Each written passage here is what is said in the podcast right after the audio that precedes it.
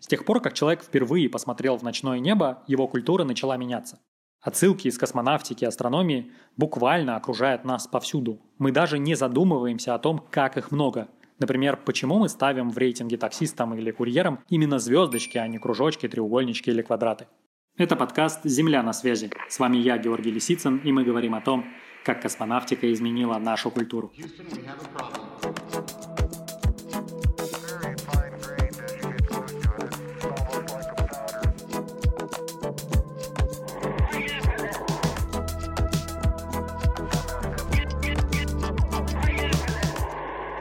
Наша культура – это не только то, что мы создаем, как, например, картины, кино, музыка или даже этот подкаст. Это в том числе то, во что мы верим. Ведь когда-то люди верили во всесильных богов, и это тоже часть нашей культуры. Затем эти же люди начали верить в закон и порядок, и это сделало нашу цивилизацию такой, какой она есть сейчас. Ну а потом кто-то начал верить даже в инопланетян. Как раз об этом совсем не научном явлении мы сегодня и поговорим. Напомню, это не псевдонаучный подкаст, а подкаст о том, как космос отражается в культуре человека. Как и все на свете, инопланетян тоже кто-то выдумал. Ну, или если вы в них верите, то тогда впервые увидел или встретил. Я решил узнать, когда именно люди впервые заговорили о существовании внеземной жизни. Но сначала надо было расставить все точки над «и». Что можно называть инопланетянами, а что или кого нельзя. Первая же ассоциация со словом «пришельцы» привела меня к аббревиатуре НЛО.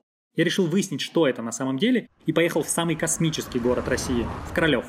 Там, в уютном семейном кафе, я договорился встретиться с человеком, который ближе всех из моих знакомых знает, что такое НЛО.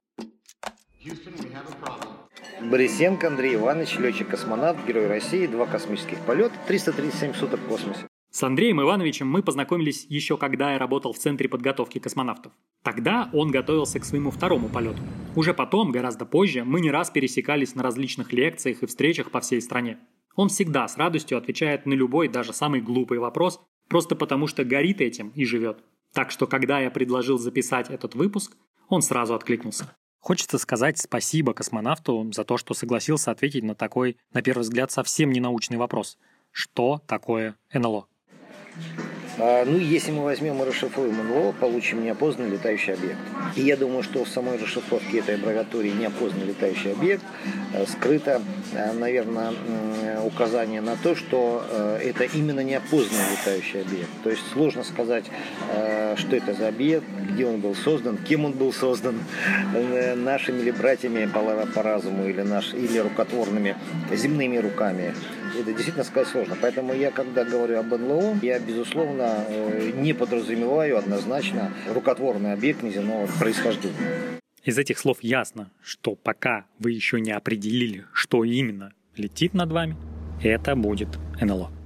Но, кстати, такой объект действительно может оказаться летающей тарелкой. Но если считать, что тарелка это некий летательный аппарат тарелкообразной формы, скажем так, дискообразной формы, то такой объект может, э, точнее не может, а был создан и на Земле э, руками людей. 1980 первый год, 81 год, тот год я попал в авиационный музей э, Монина и своими глазами увидел очень интересный летательный аппарат.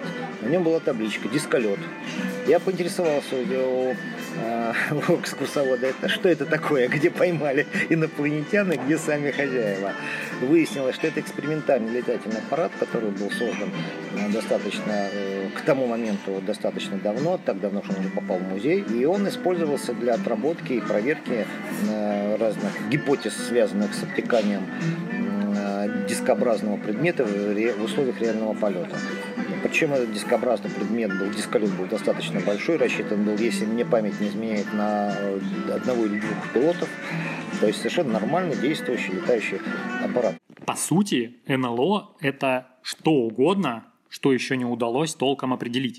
Любая светящаяся точка на небе, в которой вы еще не уверены, спутник это самолет или что-то другое, это и есть неопознанный летающий объект. После таких слов я тем более не мог не спросить, видел ли сам космонавт неопознанные летающие объекты. На этот вопрос Андрей Иванович ответил отрицательно, но зато рассказал о тех, кто сам это НЛО вызывал. Ну, еще Георгий Михайлович Гречко, знаменитый наш космонавт и прекрасный рассказчик, э, рассказывал о таких шутках, э, которые производились над молодыми космонавтами, когда старый космонавт брал, стучал по обшивке изнутри спускаемого, изнутри э, бытового отсека или модуля. И вот э, кусочки краски в этот момент могли, если правильно постучать, могли э, отлетать от внешней поверхности станции. И указывая пальцем на этот кусочек краски, ему, значит, молодому космонавту на полном серьезе говорили, что вот они, вот они за нами все время здесь следят, летают. Стоит еще добавить, что такой эффект возникал, потому что в космосе очень сложно определить расстояние до какого-либо объекта. Глазу просто не с чем сравнивать и делать выводы. Мне, в принципе, про НЛО стало понятно. Я еще на всякий случай уточнил, есть ли какие-то инструкции на случай встречи НЛО для космонавтов. На что Герой России ответил шуткой, мол, руками не трогать, в контакт не вступать, на всякий случай сфотографировать. Когда стало понятно, что это такое, летающее и неизвестное, я решил разобраться с тем, откуда оно в воображении людей чаще всего прилетает. Для этого я просто открыл список самых популярных фильмов, книг и игр об инопланетянах и полез искать, кто придумал марсиан, ведь именно с этой планеты чаще всего в искусстве к нам прилетают представители другой цивилизации. Прошерстив нескольких статей, я узнал о неком Персивале Ловеле, астрономе-любителе, который, как он думал, обнаружил следы марсиан, изучая какие-то каналы на поверхности Марса. Чтобы разобраться в этой истории, что это за каналы и почему они следы марсиан, я решил обратиться к ведущему, на мой взгляд, астроному России. Я астроном Владимир Сурдин. Давно уже работаю в Московском университете, с тех пор, как закончил его. И одно из моих увлечений – это, конечно, планеты Солнечной системы. К этой встрече я подошел ответственно. Поэтому к Сурдину пришел уже с готовыми вопросами и плюс-минус осведомленный о каналах на поверхности Красной планеты. Я помню, эта история началась в первой трети XIX века. Замечательный а, астроном итальянский Анджело Секки. И он первый раз обратил внимание астрономов на то, что на Марсе, кроме больших темных пятен, которые мы по традиции называем морями, хотя понимаем, что никаких морей не может быть ни на Луне, ни на Марсе, что между марсианскими морями протянулись какие-то темные прямые линии. Секи упомянул об этом, но не исследовал детально, потому что в его распоряжении не было хороших телескопов. А на его место пришел а, более квалифицированный, я так считаю, астроном-наблюдатель. Речь идет об итальянском астрономе Джованни Скиапарелли, фамилию которого можно не раз услышать в фильме «Марсианин». Его именем названо огромное количество объектов на поверхности Марса. И вот он наиболее аккуратно зарисовал в период Великого противостояния Марса 1887 года эти самые прямые линии. Но раз их уже много, раз они стали какой-то географической деталью на поверхности Марса, надо было дать им название. Есть континенты, есть моря. А что между морями темное могло протянуться? Скиапарелли написал по-итальянски то, что он должен был написать. Проливы. Между моря соединяют проливы. Проливы по-итальянски канали. И в его научных работах, которые по Европе достаточно широко цитировались и представляли интерес, пошли эти самые итальянские канали – но а, уже в перепечатке журналистов на родных языках европейских стран надо было какие-то другие термины родные для разных стран Европы дать. И вот англичане тут сплоховали. У них есть два похожих термина – the channel и the canal. Canal – это вообще-то рукотворные каналы. Это вот те растительные каналы, которые для полива воды, для полива полей а, прокалывают. А channel – это пролив. Great Channel, по-моему, Ла-Манш называется. Это пролив морской. Но почему-то в итальянских научно-популярных, таких общечитабельных текстах появились марсианские каналы. Поначалу это как-то было воспринято публикой с небольшим интересом, но в эту пору американцы заинтересовались этими каналами на Марсе. Но профессиональные астрономы относились к этому спокойно, они читали тексты в оригинале, и, в общем, их это никак не возбудило их интерес а непрофессиональный астроном увлекся этим по-серьезному. А дальше Сурдин рассказал мне, ну, уже совсем невероятную историю. Из-за этого одного неправильно переведенного слова появился человек, уверовавший в разумную жизнь на Марсе. Каналы ведь рукотворные, и надо было так совпасть, что именно этот человек не был простым обывателем, который не способен повести за собой людей. Это был очень талантливый предприниматель. Это был Персиваль Лоуэлл, выходец из первой волны переселенцев, американских, богатая такая традиционная семья. Получил за счет э, финансов своей семьи прекрасное образование, но отнюдь не а, математическое. Он был литератор, историк, дипломат. И когда окончил университет, он занимался в основном дипломатической я так подозреваю, отчасти разведывательной работы, как любой дипломат. Ездил по странам Азии, в Корее был, в Японии был, описывал их, писал в газеты. И когда он прочитал про то, что на Марсе есть каналы, это его так увлекло, он, в общем, видимо, романтический был человек, что он получил второе образование уже как математик, как астроном, а тогда астрономы были все математиками, и решил продолжить эту работу с Киапарелли и более детально исследовать марсианские каналы. Здесь и начинается самое интересное. Дело в том, что Ловел был персоной увлекающейся. Вдобавок ко всему, он умел распоряжаться своими деньгами и вкладывался только в серьезные проекты. Так что неудивительно, что американец основательно подошел и к этому вопросу. Он построил лучший в мире телескоп, впервые в истории начал заниматься проблемами географии и метеорологии для астрономических исследований. Вообще, о Персивале Ловеле Сурдин рассказывает с большим уважением и знанием его биографии.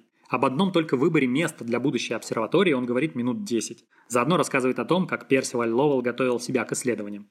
Каждый, кто а, в наше время смотрел на Марс, даже самый классный телескоп, поймет, что это очень неинтересный объект. Марс маленький, вдвое меньше Земли, он довольно далеко от нас. И когда смотришь на Марс, в любительский телескоп это просто маленькое оранжевое пятнышко.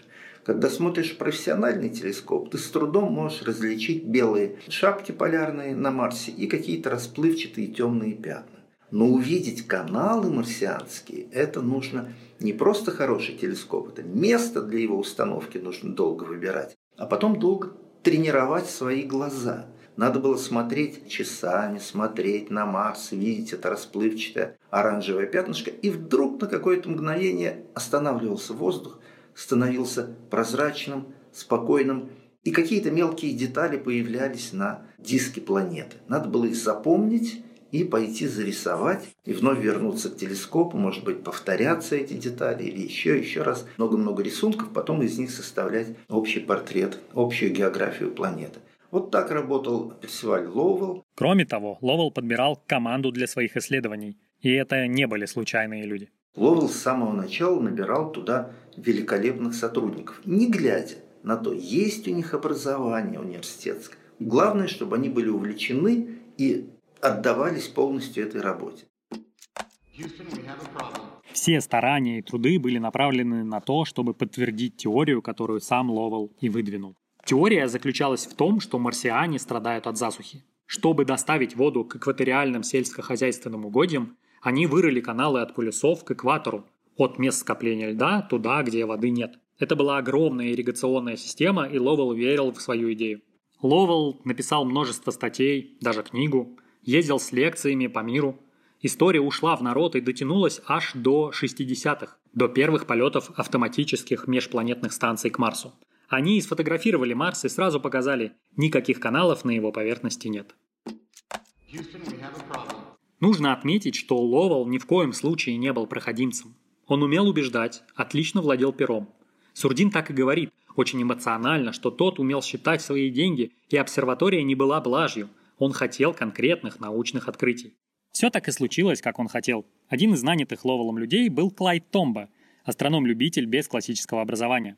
Выходец из бедной фермерской семьи, по сути еще мальчик, который построил телескоп собственными руками, он наблюдал за звездами. Томба так горел своим делом, что это впечатлило Ловела. Он нанял его заниматься поисками девятой планеты, в существование которой сам верил, и по его же убеждениям математически предсказал ее существование. Сейчас мы уже знаем, что Плутон это не планета, а карликовая планета, то есть новый тип тел Солнечной системы. Но тогда это событие потрясло весь мир. Вот такая история марсианских каналов, и она не закончена. Ведь огромное количество человек, которые даже не были друг с другом знакомы, видели одинаковые объекты в телескопы, а потом эти каналы загадочным образом исчезли. Скорее всего, и мои гости с этим согласны, когда-нибудь мы еще о них услышим. С вами был Георгий Лисицын и подкаст «Земля на связи». До новых встреч. Houston,